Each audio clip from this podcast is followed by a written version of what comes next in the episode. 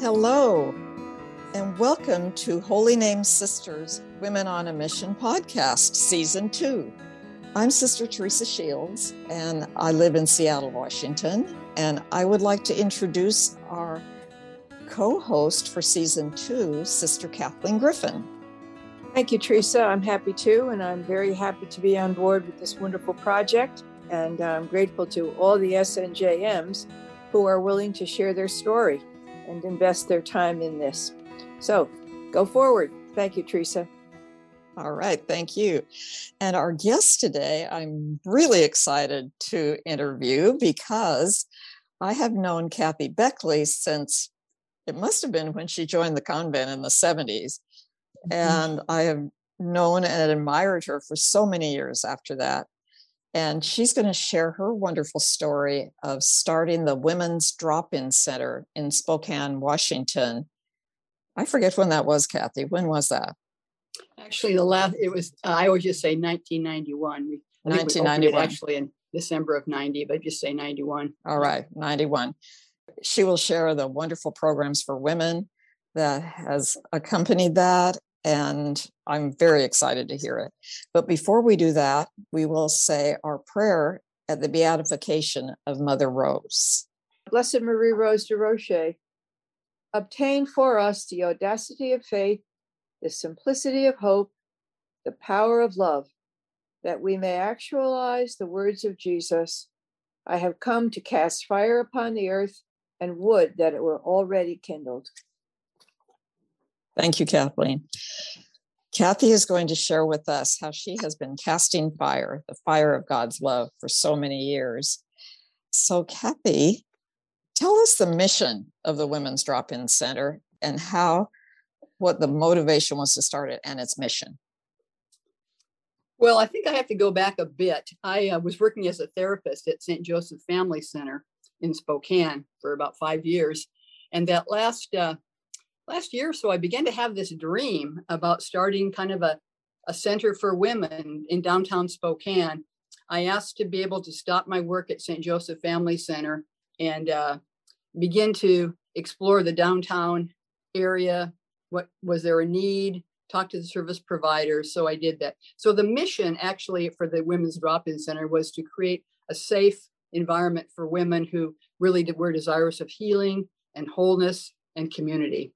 So that was that was it in a nutshell. So um, uh, the downtown neighborhood center gave me one hundred sixty-five dollars so I could buy coffee and have uh, have uh, cookies and uh, muffins. So I opened the drop-in center.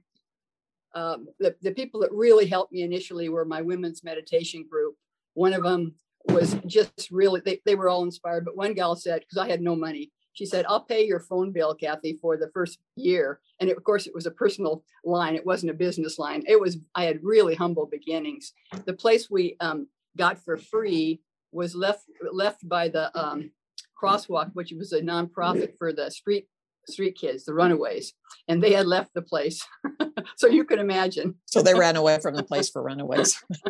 we we started. And some of the women from my meditation group came down with sewing machines and uh, new sheets and covered the old um, sofas and chairs with uh, new material. And some of the women from the beginning women helped them, which was kind of wonderful. We really created a lot of ownership when we started the place because it was just nothing, you know.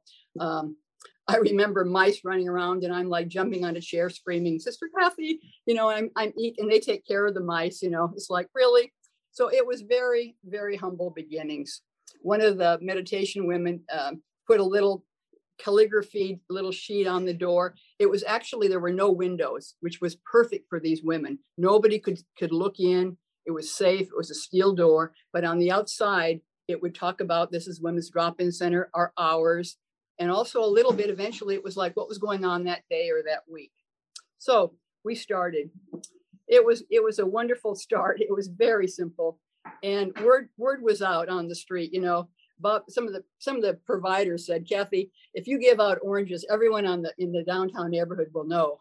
It's like the, the word on the street was this this nun is starting this thing for women, and it uh, women came in. It wasn't it it it really um, it was pretty eclectic. because I had um, my own friends down there that were providing some of the programming, and uh, I was down there. Uh, it we had A A meetings three times a week, so women in recovery could really get support. Um, one of my, Sally Peroni, the crone of my meditation group, did a dream group weekly, so the women would talk about their dreams, which was great, and they got to know each other. Um, eventually, we had an artist in residence, uh, Kathy Hubbard, I think her name was, and she applied for a grant through the State Arts Commission, and she came down as an artist in residence for, I don't know, six months or so. So we had ceramics, and Pizzello's sister, Marie Pizzello, came in and was working with ceramics, kind of dealing with some abuse issues. And uh, so we had that. We, we, we just had so many different kinds of projects. Um, it's been wonderful to prepare for this uh, podcast, because it's been thirty years, and it's just, I remember the women specifically, but it, so much happened. It was amazing.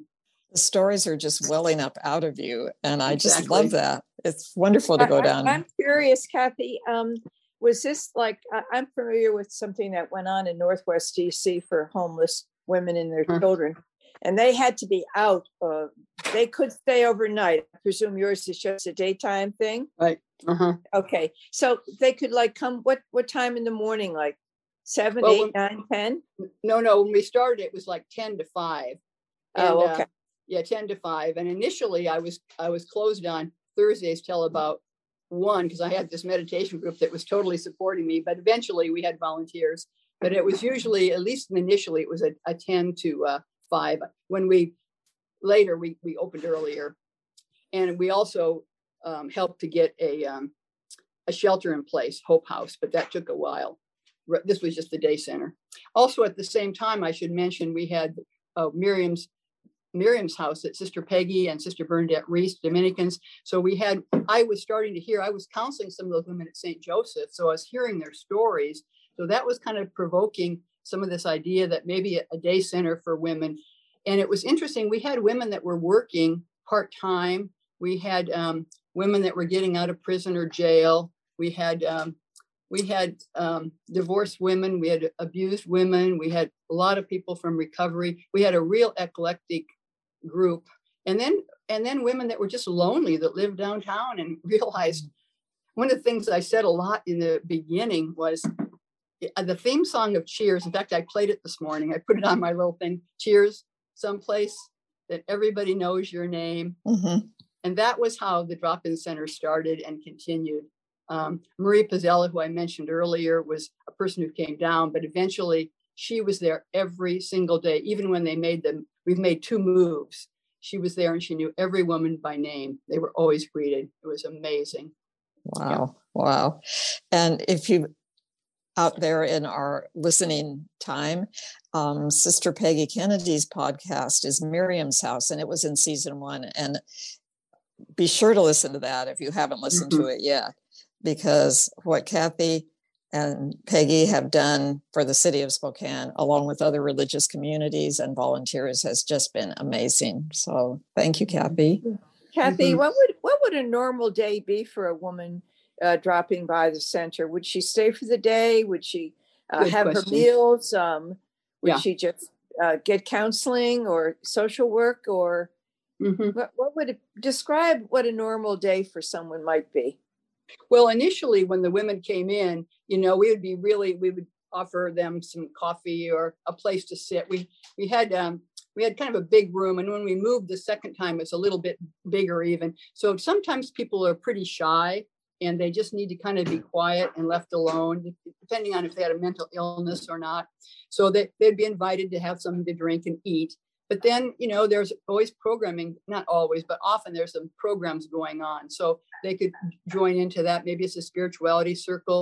Maybe it was a support group. Um, maybe it was painting or coloring. So they they could choose, but I think for, for the new people, they were kind of trying to get the lay of the land. But the regulars... The regulars would always just welcome and greet people and try to make people feel at home. At first, we we didn't even want people to sign in, because they just, you know, they most places they had to sign in and whatever. So we were just really informal. Eventually, when it became Transitions, we needed to at least get some of the statistics, you know, the usage. But initially, we just were welcoming um, people. I just, I'm just curious, you know, if people just sign in, drop in, uh, what kind of liability did you face? I mean, did you ever have any kind of uh, confrontations with uh, some of the partners of these women or other kinds of things? How did you have help with all that? Uh, well, that's, that's the, that, that's the that, other side of the tea and cookies, oh, right? oh, oh gosh, you know, initially people were pretty frightened from, I was, you know, well, what am I doing down here? But, you know, um, actually, The, the neighborhood was really supportive of me, but we did have, I had this one gal that she had three children, and uh, she came in one day and her husband came in the door, and we finally, I think we got some guys next door and they got him out of there because she was running from an abusive situation. And so, um, yeah, and then I've helped her off and on through the years, but um, we, we had minimal, you know, people were really respectful and uh, kind of knew what it was about. Liability, we didn't have liability insurance. Eventually we had a non, we, we created a five oh one c three um, mm. and board insurance. I had initially tried to be under the Miriam's House when they said, no, you know, start your own and see what happens. We just did it. We just started it and kind of grew as we got, you know, more comfortable. We had we had a number of volunteers that would come down and do different things. You know, you spoke about Catherine Noel. She came all the way from Portland and did it. Made we made drums and rattles. We had dance. We had poetry readings. We, I just wanted Maslow's hierarchy of needs. You know, I had been a therapist, and you know, the first is is just literally survival, right. And then there's safety, and then that third one is belonging and love. And I was trying to meet clearly safety, but basically that belonging and being loved, who you are, individuals. We had one woman walk in when we, we actually moved that from the drop-in center on First and Jefferson in about, wasn't quite two years, but we were offered a space over on Second Howard, a little bit nicer neighborhood. I told you how we had no windows and, you know, it was a steel door. Well, we go over to Second Howard and there's these big, big, huge windows. But one of the women, Dolly, I remember her name, she created lace curtains for us. We went from steel walls, adult bookstore, to lace curtains. And the other thing that happened, I remember at the first place, I'd have different speakers come in. I had someone from the, the lung, the um, lung association or whatever, the breathing, cigarettes, all that. And when the thing was over the, the that day, she um, said to me, Sister Kathy, I'm because all of the, at the first place, everyone smoked. It just was totally smoke, smoke, smoke, smoke. And I think if I would have started with no smoking, no one would have been in there. So it was smoke. So she said to me, she said, I'm concerned about the women, but I'm mostly concerned about you, Sister Kathy, because you're here all the time with that secondhand smoke. So when we moved to the new place, I said to the women, I'm thinking about no smoking to a person. The smokers, everyone said, great idea. We'll smoke outside. It was Good. incredible because it had a whole different feel. It, it, it really was a shift. But initially, we needed a place where they could smoke and they were really safe. The other new, lo- the second location was really, um, it was a, a step up. We had a little bit more room. We had a back room where I could do a support group. At one point, of course, I was a therapist. None of my therapist friends could believe I would do this. There was a little ramp to the back room. At one point, I had three women in motorized wheelchairs in that back room with a, probably another twenty women, a support group. And we had women that were, you know, multiple personalities. We had everything, but it worked. So people, you know, the same people would come to the support group day, I mean, w- week in, week, week out. I remember I had it on Thursdays. The other one that was really good that people didn't want to miss was one of my friends came down, uh, Joyce Blazik. She has been at that drop-in center and now the Heart every Wednesday at eleven o'clock, where it's COVID, at eleven o'clock to do a spirituality circle where they sit in a circle, they light candles and say what they're grateful for. Wow. It's clear to me listening that uh, you truly followed the spirit. You didn't allow legalities and cares and concerns with the law, et cetera, to stop your spirit. And I think that's probably attributes to a lot of your success. And um, I think that these women picked up on that, and the neighbor did too. And mm-hmm. everyone was kind of caught up in the spirit of something good. And they probably seldom felt something good. So I congratulate you and your helpers to uh, on such an amazing project, which I presume is still functioning. It's, it's still going. It's still going. Kathleen, you know, part of what I wanted to talk about at the drop-in center too was our um, all the support people. I mean, it yeah. really was the volunteers. Peggy's mother came down every, I think it was Thursday, and brought bananas. So she was a banana. I went with her. I went with her one time, and she was, she wanted me to come down with her. I was just visiting her thinking I'd just visit with Marie, right? Yeah. Oh, no, I had to come down, and she drove me, and she was so excited. And I could, okay, laundry facilities, computer facilities, showers. Somebody Afterwards. was cutting somebody's hair, yeah, and there yeah. was Marie. Yep. The other, Shirley Roberg's mother came down, um, and she, they came down together, you know, to, to be a part of. And, you know, she was never, Marie was quiet, you know, would, would bring the bananas and sit in, but Shirley's mother would get right into the conversation. So we, I remember when initially people would say, well, who are they? Because, you know, I said, it's us, we're all doing this, because Um, a lot of people from the neighbor, not a lot, but many people from the community would come down and really want to be a part of it. They find they helped financially, which was good, but they also just their presence and their programs and just in, encouraging people to to really support the drop-in center. Yeah, it, it had community support from the beginning. Well, it's clear to me uh, that you were inspired by the Spirit, and that, you know, you were really doing God's work, and you knew it, and your volunteers knew it, and your supporters knew it, and, you know, certainly contributed to the fact that, you know, really out of nothing, you created this, this great reality for these women, for safety and security and belonging and love. And uh, it really is a testimony to the power of the Holy Spirit. And it's Thank just you. very, very impressive. It is the Holy Spirit. In fact, I, I had a little prayer I was going to say this morning from Ephesians, you know, and it was just like, you know, may the Father of our Lord Jesus Christ enlighten the eyes of our hearts, that we may know what is the hope that belongs to our call. I had no idea when I first was saying I want to do this, but the incredible network and community that can, is continuing to this day with Transitions. So many men and women hunger for an opportunity to give the best part of themselves to others, especially those suffering, and they have no place to turn in many instances. So the witness you're giving with this is tremendous. And I'm glad this podcast will spread the word and the message uh, to others who may be experiencing the same call. Mm-hmm. Mm-hmm. You know, we, we do, now we sometimes as sisters, Holy Name sisters and other sisters, we have kind of incredible community ties with right. our families. And the women I'm talking about have often burned their bridges and didn't have that that connection. But they got into recovery, and eventually they may be made, you know, with their, their daughters and sons or their families, but they had this community that would support them. So I um, I hope we can continue finding ways of community. And sometimes actually having a setting where that can happen really helps too. Yeah. Kathy, I want to hear about the transition between the Women's Drop-In Center and Miriam's House, and how the Transitions, mm-hmm. T, you know, capital T, started with the support of four or five religious communities. You heard Sister Peggy talk about the five communities that came together, which was really a brand new, you know, because we Holy Name Sisters would have their, you know, ministries, and the Franciscans would have theirs, but this was brand new. That this was five religious communities saying there's a need here for women.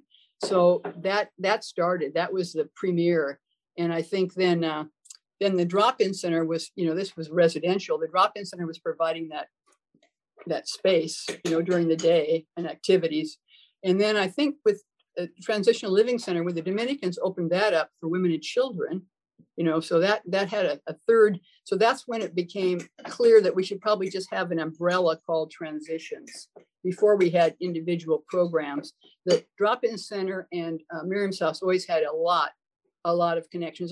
And the same when they opened up T L C, those women would come down and use the drop-in center too. Um, so eventually um, Transitions bought the space where the drop-in center, they called, they changed the name. They said the Hearth. And they- Women's Hearth. It, the Women's Hearth. And it's right downtown on second and um, Lincoln, I think. I think anyway, so. And I remember, I, was, I wasn't the, the director, but I remember going over there with the women. Actually, we had a little procession from the Jefferson. We all processed and some were drumming when we went over to Howard. And then from Howard over to the new space, we had another pr- procession, and then we blessed the space. So we always had ritual. I think that's the other part, that we, we ritualized pretty much everything. Now, can you, for those who haven't listened to the podcast season one, can you say the names of the religious communities that are part sure. of Transitions? Well, so now I would encourage any of you listening to really get on the web and really look up Transitions Spokane. And actually the five religious communities that started Miriam's House were was the Holy Name Sisters, the Franciscan Sisters of Philadelphia, the Good Shepherd Sisters, who no longer are there, the um, uh, Providence sisters, and also the, um, oh, I knew I, Cincinnati Dominicans. Dominicans, Cincinnati yeah. Dominicans, right. So yeah, they were the Kettle Fall of Dominicans at that time. So anyway, they, and I think it was our own Linda Riggers with the major superiors got together and said, this is a real need. Can we do this? So they gave the okay to it. It was wonderful. So, but be sure you get on, be sure you get on um, uh, the web and take a look at Transitions now, because it's blossomed. They have a bakery. They, they, it's just a wonderful, wonderful program. And well and supported by down to well Spokane really right. supports Transitions. And it's now called help for women dot org. And the four is the number four. Thank you, Teresa. So, and it's it's wonderful. Well, Kathy, there are so many more questions to ask you, but we don't want to um, no. go for an hour. So no, no. Um, I want to thank you so much for enlightening the eyes of our hearts and helping us to really understand your whole motivation in starting it and why you started it and some of the success stories. It's just, thank you. Thank you so much. Thank you. It's been just a wonderful opportunity. Thank you. Good. And finally, uh, certainly last but not least, we want to be sure to acknowledge and thank our listeners. You're the whole reason for this project, and we hope that the Holy Spirit will inspire and move you uh, uh, to promptings of the Spirit in terms of the care of the poor, standing with the marginalized, and getting out there and taking a risk, as Kathy has so beautifully shared with us and witnessed to the fact of the courage it takes and the blessing it receives. Thank you, Kathy. Thank you, audience. Thank you, Teresa. May God bless us all.